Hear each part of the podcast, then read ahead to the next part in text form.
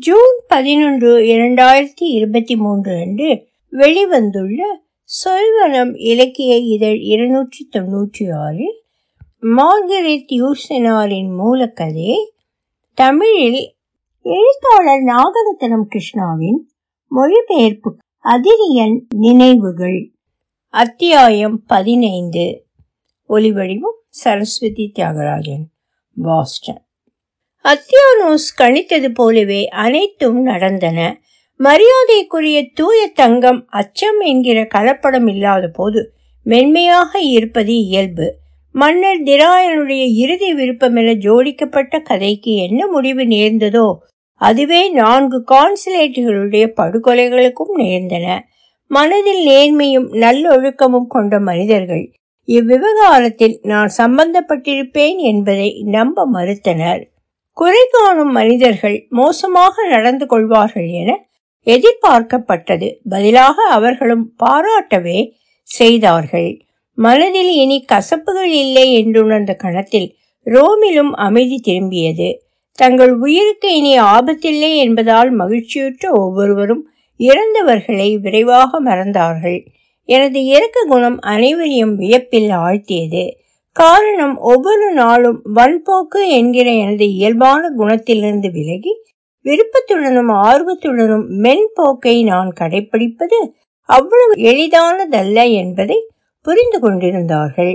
எனது எளிமையை பாராட்டிய அதே வேளை அதற்கென்று ஒரு கணக்கீடு இருப்பதாகவும் நினைத்தார்கள்.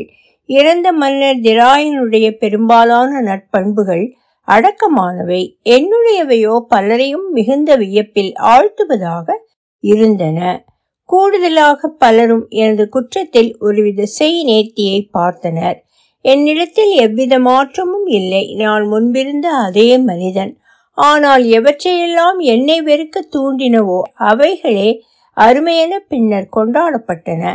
பெருந்தன்மையின் உச்சத்தில் என்னுடைய சாக்கடை குணங்கள் பலவீனப்பட்டன. கோழித்தனமாக உருமாறின. இந்நிலையில் மென்போக்கு திடம் பெற்று பளபளப்பும் வழவழப்பும் கொண்ட உரையாக மாறிற்று. தங்கள் குறைகளுக்கு நிவாரணம் தேடி வருபவர்களிடம் நான் காட்டும் பொறுமை இராணுவ மருத்துவமனைகளுக்கு விஜயம் செய்து நோயாளிகளை பார்த்தல் அங்கிருந்து விடுவிக்கப்பட்ட வீரர்களை அவர்கள் வீட்டிற்கு சென்று நலன் விசாரித்தல் போன்ற எனது நடவடிக்கைகள் வானளாவ புகழப்பட்டன. எனது வாழ்க்கை முழுவதும் எனது வேலையாட்களையும் பண்ணை விவசாயிகளையும் கூட இது போலவே நடத்தியிருக்கிறேன். நம்மிடம் உள்ள நற்பண்புகளின் எண்ணிக்கை நாம் நினைப்பதை காட்டிலும் அதிகம்.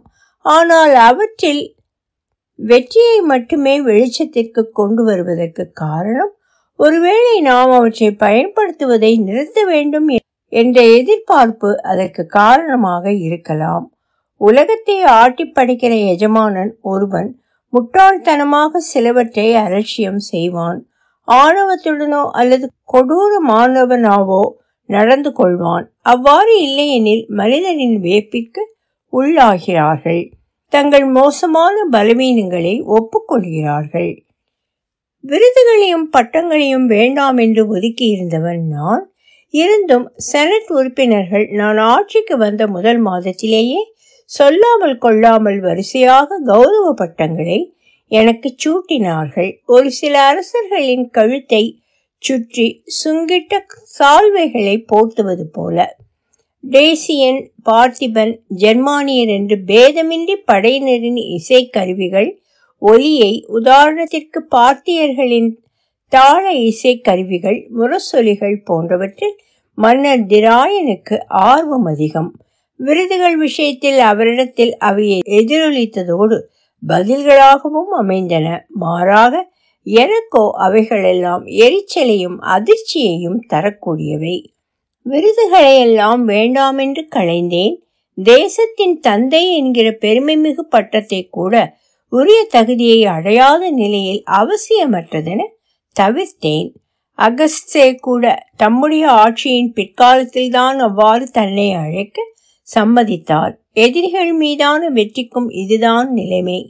போர் வெற்றி என்பது நிரந்தரமல்ல என்கிற போது இப்பிரச்சனையில் எனக்கிருக்கும் ஒரே தகுதி போரை தற்காலிகமாக முடிவுக்கு கொண்டு வந்தேன் என்பதொன்றுதான். இந்நிலையில் விருதிற்கு சம்மதிப்பது கேலிக்குரியதாகவே இருந்திருக்கும்.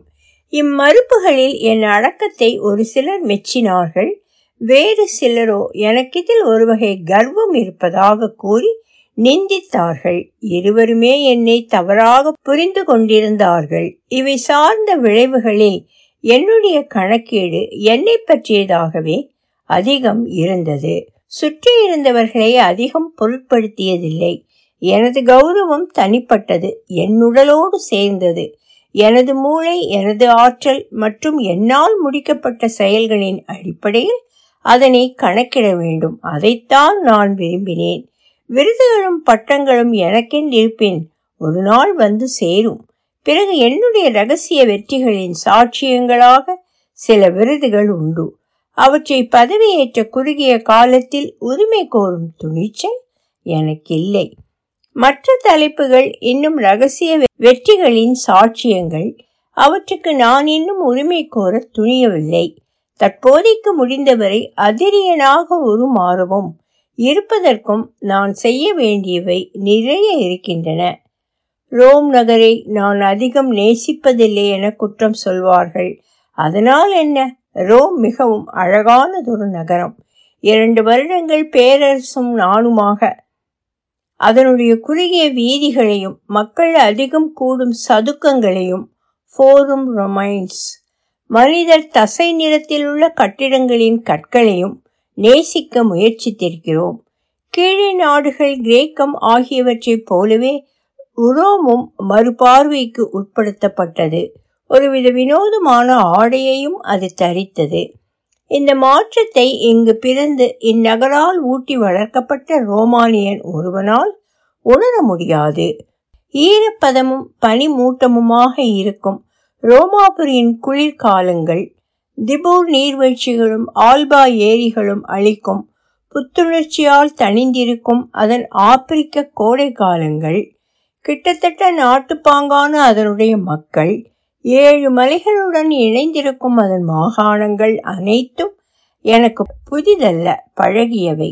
இவை தவிர இந்நகரம் தரும் கனவுகள் கிடைக்கும் ஆதாயத்திற்குரிய கவர்ச்சிகள் எதிர்பாராமல் இங்கு அடையக்கூடிய வெற்றி அல்லது கிடைக்கும் அடிமை வாழ்க்கை என பல காரணங்களால் பச்சை குத்திய கருப்பின மக்கள் சரீரமெங்கும் ரோமங்களால் மூடப்பட்ட ஜெர்மானியர்கள் மெலிந்த கிரேக்கர்கள் கனத்த சரீரம் கொண்ட கீழே தேச மக்களென்று கொஞ்சம் கொஞ்சமாக உலகின் அனைத்து விதமான மக்களும் இங்கு வரத் தொடங்கி இன்று குவிந்திருப்பதை காண்பதும் எனக்கு புதிதல்ல. வழக்கத்திற்கு மாறாக சங்கடத்துடன் சிலவற்றிற்கு பழகிக்கொண்டேன். உதாரணமாக பொது குளியல் இடங்களுக்கு முன்பெல்லாம் அதிகம் மக்கள் புழங்கும் நேரங்களில் செல்வதில்லை. அவ்வாறே நேரத்தை வீணாக கழிக்கும் மோசமான விளையாட்டென்று எவற்றை வெறுத்தேனோ அவற்றை சகித்து கொள்ள கற்றேன். சடங்கென்ற பெயரில் அதன் தரப்பில் சொல்ல ஏதுமின்றி விலங்கினம் கொன்று குவிக்கப்படுவதை நான் வெறுத்த போதிலும் படிப்படியாக அச்சடங்கிற்குரிய மரியாதையையும் பாமரத்தனமான அறியாமைகளிடத்தில் வருத்தத்திற்குரிய இத்தூய்மைப்பாடு நிகழ்ச்சி ஏற்படுத்தக்கூடிய விளைவுகளையும் என்னால் புரிந்து கொள்ள முடிந்தது. எனவே இது போன்ற விஷயங்களில் நான் கொண்டிருந்த அபிப்பிராயங்களில் எவ்வித மாற்றமும் இல்லை. எனது விழாக்களின் சிறப்பம்சங்கள் திராயான் விழாக்களுக்கு சமமாக இருக்க வேண்டும் என்று விரும்பினேன். அதே வேளை கூடுதல் கலைநேர்த்தியுடனும் கூடுதல் ஒழுங்குடனும் நடத்தப்பட வேண்டும் என்பது என் விருப்பம். கிளாடியேட்டர்களின் கச்சிதமான வாழ்வீச்சை ரசிக்க என்னை நிர்பந்தித்துக் கொள்ளும் அதே வேளை எந்த ஒரு கிளாடியேட்டரும் அவருடைய விருப்பத்திற்கு மாறாக இக்காரியத்தில் தள்ளப்படக்கூடாதென்பதை என் விருப்பம். பெருங்கூட்டத்துடன் நான் உரையாட கற்றது திறந்த வெளி அரங்குகளின் உயர்ந்த மேடைகளில் இருந்து கொண்டு இடைமனிதர்கள் ஊடாக கலந்துரையாடிய போது அத்தகைய தருணங்களில் அமைதியை இங்கிதமாக அங்கு கூடியிருக்கும் மனிதர்களிடம் வற்புறுத்துவதுண்டு. அவர்களும் அதனை எனக்கு நூறு மடங்காக எனக்கு திருப்பி தந்திருக்கிறார்கள். அக்கூட்டம் நியாயமாக எதனை என்னிடம் எதிர்பார்க்க உரிமையுண்டோ? அதை தவிர்த்து வேறொன்றை அவர்களுக்கு ஒருபோதும் வழங்கியதில்லை. அதுபோல் மறுப்பிற்கும் உரிய விளக்கத்தை தராமல் எந்த ஒன்றையும் மறுக்கிற வழக்கமும் எனக்கில்லை. நீ செய்தது போல எனது சொந்த புத்தகங்களை அரண்மனைக்குள் நான் கொண்டு போகவில்லை. இப்படிப்பட்ட காரியம் அங்குள்ள பிறர் மகிழ்ச்சியை அலட்சியப்படுத்துவதோடு அவர்களை அவமதிக்கவும் செய்கிறது. ஸ்டாயுசிசம் தத்துவவாதியான எபிக்டெட்டஸை வாசித்து புரிந்து கொள்வதை காட்டிலும் அரங்குண்டில் சம்பந்தப்பட்ட காட்சி என்னை புண்படுத்தினாலும் கூட அதை சகித்துக் முயற்சியில் பயனை உணர்ந்துள்ளேன். ஒழுக்கம் என்பது ஒருவரின் சொந்த வாழ்க்கைக்குரிய ஒப்பந்தம் கண்ணியமோ பொது விவகாரம். வெளிச்சத்திற்கு கொண்டு வரப்படும் எந்த ஒரு காப்புரிமை பட்டயமும் எப்பொழுதும் மோசமான தரத்தினை கடைவிதிக்கும் செயல். தொடர்ச்சியாக பிரச்சனைகள் எழுந்ததால் சேர்ந்து நீராடுவதை தடை செய்தேன். ரோமாபுரியின் முன்னாள் மன்னர்களில் இருவரான விட்டலியஸ் பெருந்தேனிக்காரர் உணவு பரிமாறவும் விருந்திற்கென்றும் உயர்ந்த உலோகங்களில் விதவிதமான தட்டுகள் கத்திகள் கரண்டிகள் இவை தவிர பிற பாத்திரங்களையும் செய்ய செய்து அரண்மனையில் குவித்திருந்தார். அவற்றையெல்லாம் உருக்கி கருவூலத்திற்கு கொண்டு வந்தேன். எங்கள் ஆரம்ப கால சீசர்கள் வாரிசுரிமைப்படி பிறர் அடைய வேண்டிய சொத்துகளுக்கு உரிமை கோரி கெட்ட பெயரை சம்பாதித்திருந்தனர். இம்முறையை தடுக்க எண்ணி ஒரு சொத்துக்கு நேரடி வாரிசுகள் தங்களுக்கு உரிமை இருக்கிறதென நம்பும் பட்சத்தில் அதனை நானோ அரசாங்கமோ அடைவதற்கு உரிமை இல்லை என்கிற வகையில் ஒரு சட்டத்தை விதித்தேன். அரண்மனையில் இருந்த அடிமைகளின் எண்ணிக்கையை குறைக்க முயற்சித்தேன். அதிலும் துணிவு தீரம் போன்ற விஷயங்களில் அவர்கள் நாட்டின் சிறந்த குடிமகன்களுக்கு எவ்விதத்திலும் குறைந்தவர்கள் இல்லை என்பது போல இருந்தனர். எனினும் சிற்சில சமயங்களில் அது அச்சமூட்டும் வகையில் வெளிப்படவும் செய்தது. ஒரு நாள் என்னுடைய அரண்மனை அடிமைகளில் ஒருவன் செனட்டர் ஒருவரிடம் தடித்த வார்த்தைகளை பிரயோகிக்க அவன் கன்னத்தில் நான் அறைய நேரிட்டது.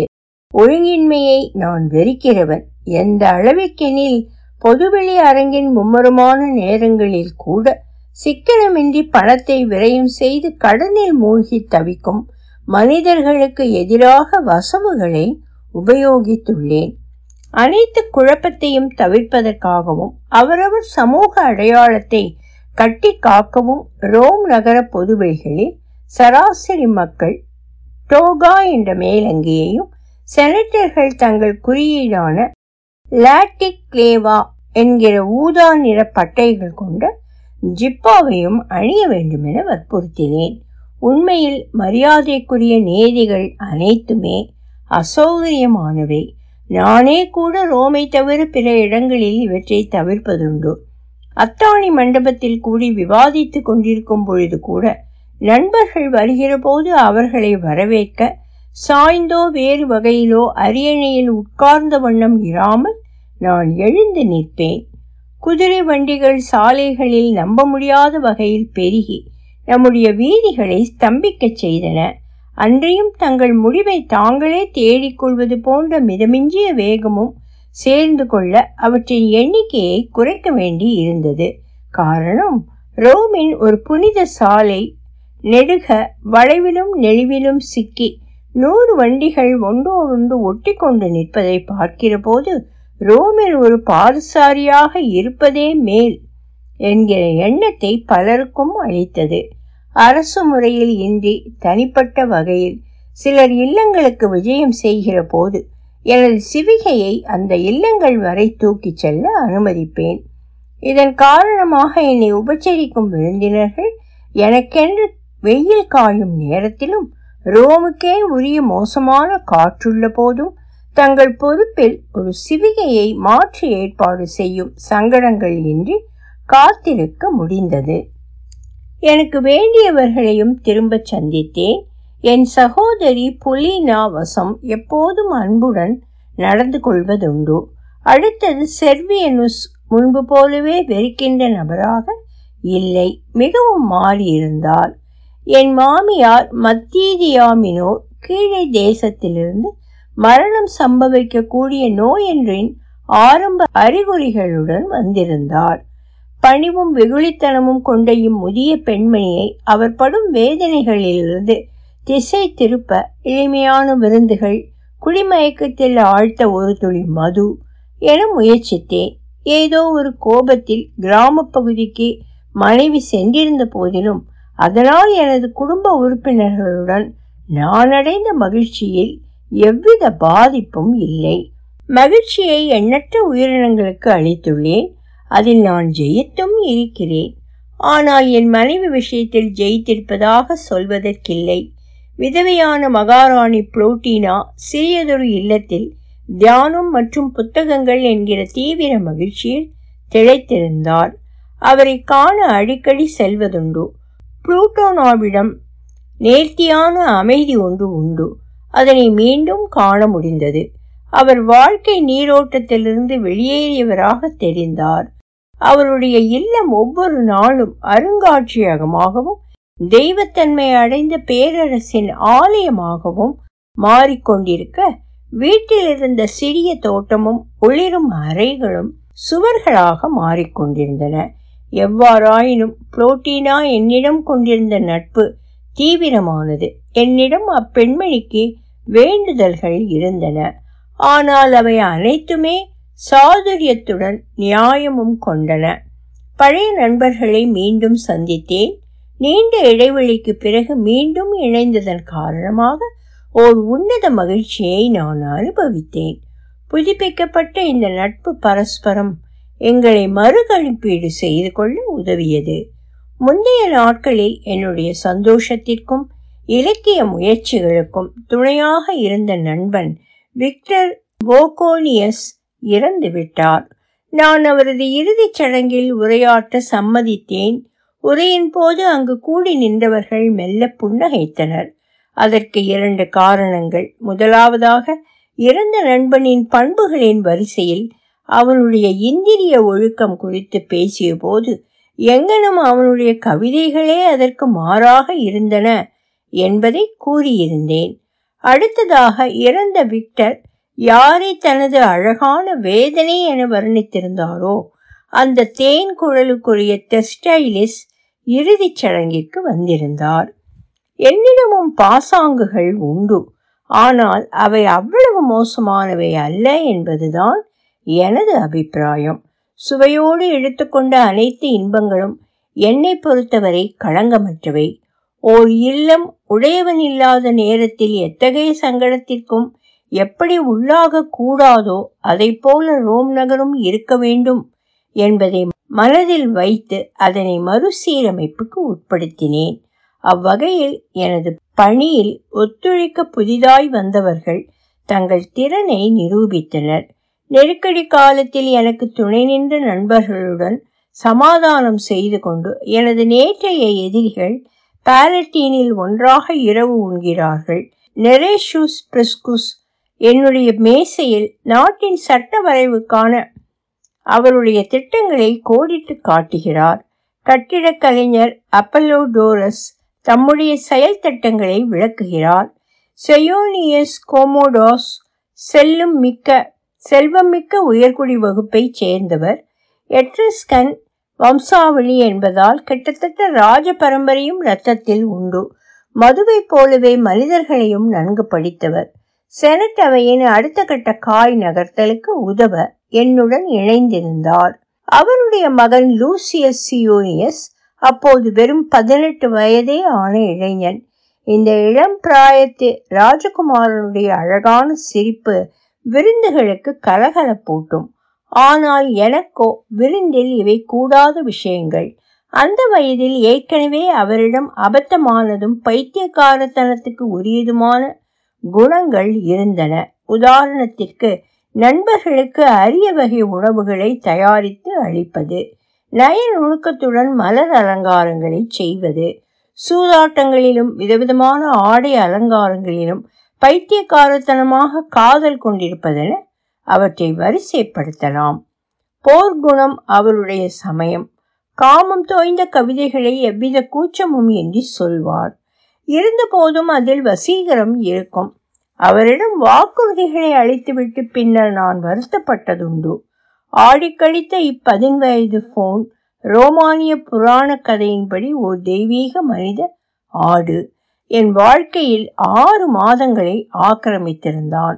லூசியஸுக்கும் எனக்கும் மான மன எனக்குமான தொடர்பு அடிக்கடி விட்டு போகும். ஒரு வருடம் தவறினால் கூட அடுத்து வரும் வருடங்களில் எப்படியும் திரும்ப காண்பேன். இருந்தும் எந்த ஒரு கட்டத்திற்கும் பொருந்தாது. கணத்தில் தோண்டி மறைகிற அவரது இருப்பு அடுக்கடுக்கான நினைவுகளால் கட்டமைக்கப்பட்ட ஒரு வடிவம். அதனை பத்திரமாக கட்டி காப்பது என சுலபமல்ல. பண்பட்ட நாகரிகத்தில் தோய்ந்த ரோமாபுரியின் சற்று கர்வம் பிடித்த நீதியரசர் வளரும் பேச்சாளர் புதிய பாணிகளை தயக்கத்துடன் பின்பற்றுபவர். கடினமான விஷயத்தில் என் ஆலோசனையை நாடி மெல்லிய தாடியை வருத்தி கொண்டு பதற்றப்படும் ஓர் இளம் அதிகாரி. சாகும் வரை ஓயாமல் இருமி களைத்த மனிதர் என அவருடைய பல வடிவங்கள் மனதில் இருக்கின்றன. லூசியஸின் பதின்பருவ உருவத்தை என்னுடைய நினைவகத்தின் ரகசிய பெட்டகத்தில் ஒழித்து வைத்திருக்கிறேன். முகமும் உடலும் சற்றே வெளிரிய ரோஜா நிற சலவைக்கல் ஒத்த தோற்றமும் கவிஞர் காலிமா காதல் அங்கத கவிதைக்கு சரிசமமானவை. கவிஞர் ஸ்ட்ராடோவின் அலங்காரமற்ற தெளிவான ஒரு சில கவிதை வரிகளுக்கு நிகரானவை. ஆனால் நான் ரோம் நகரை விட்டு வெளியேற ஆர்வத்துடன் இருந்தேன். எனது முன்னோடிகள் இது நாள் வரை குறிப்பாக யுத்தங்களுக்காக மட்டுமே இந்நகரை பிரிந்தனர். நானோ யுத்தங்களுக்கு அன்றி பெரிய திட்டங்கள் அமைதி நடவடிக்கைகள் ஆகியவற்றிற்காகவும் பிரிந்திருக்கிறேன். உண்மையில் எனது வாழ்க்கையே ரோமின் அரண்களுக்கு வெளியே தொடங்கியதுதான். இறுதியாக நான் செய்யக்கூடிய கடமை ஒன்று எஞ்சி இருந்தது நோய்வாய்ப்பட்ட திராயன் இறுதி நாட்களில் அவரை விடாமல் துரத்திய கனவுகளுக்கு அச்செயல் வெற்றியை கொடுக்கின்ற ஒரு விஷயம். ஒரு மனிதனுடைய வெற்றி இறப்பிற்கு பிறகே அடையாளம் பெறுகிறது. உயிர் வாழ்க்கையின் போது நம்மை குறைகூறவென்று யாரேனும் ஒருவர் எப்பொழுதும் உண்டு. சீசர் வாழ்ந்த காலத்தில் அவருடைய வழுக்கையையும் காதல்களையும் கூட விமர்சிக்க மனிதர்கள் இருந்தனர். ஆனால் ஒரு கல்லறையின் இந்த வகை உத்தியோகபூர்வ திறப்பு விழாவிற்கு அதாவது பல நூற்றாண்டு கால மகிமைக்கும் பல்லாயிரம் ஆண்டுகால மறதிக்கும் முன்பாக இப்படி சில மணி நேர பகட்டான ஆரவாரத்தை பெறுவதற்கு இறந்த ஒரு மனிதனுக்கு உண்மையில் உரிமையுண்டு.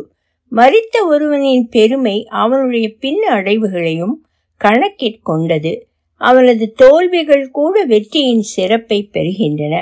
திராயான் பார்த்தியர்கள் மீதான யுத்தத்தில் பெற்ற ஜெயத்திற்குரிய வெற்றியை நினைவு கூர்ந்து கொண்டாடியது.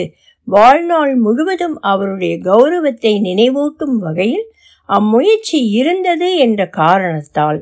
அகஸ்டஸின் முதுமை காலத்திற்கு பிறகு ரோமறிய வந்த ஒரு சிறந்த பேரரசை கொண்டாட நாங்கள் ஒன்று கூடினோம்.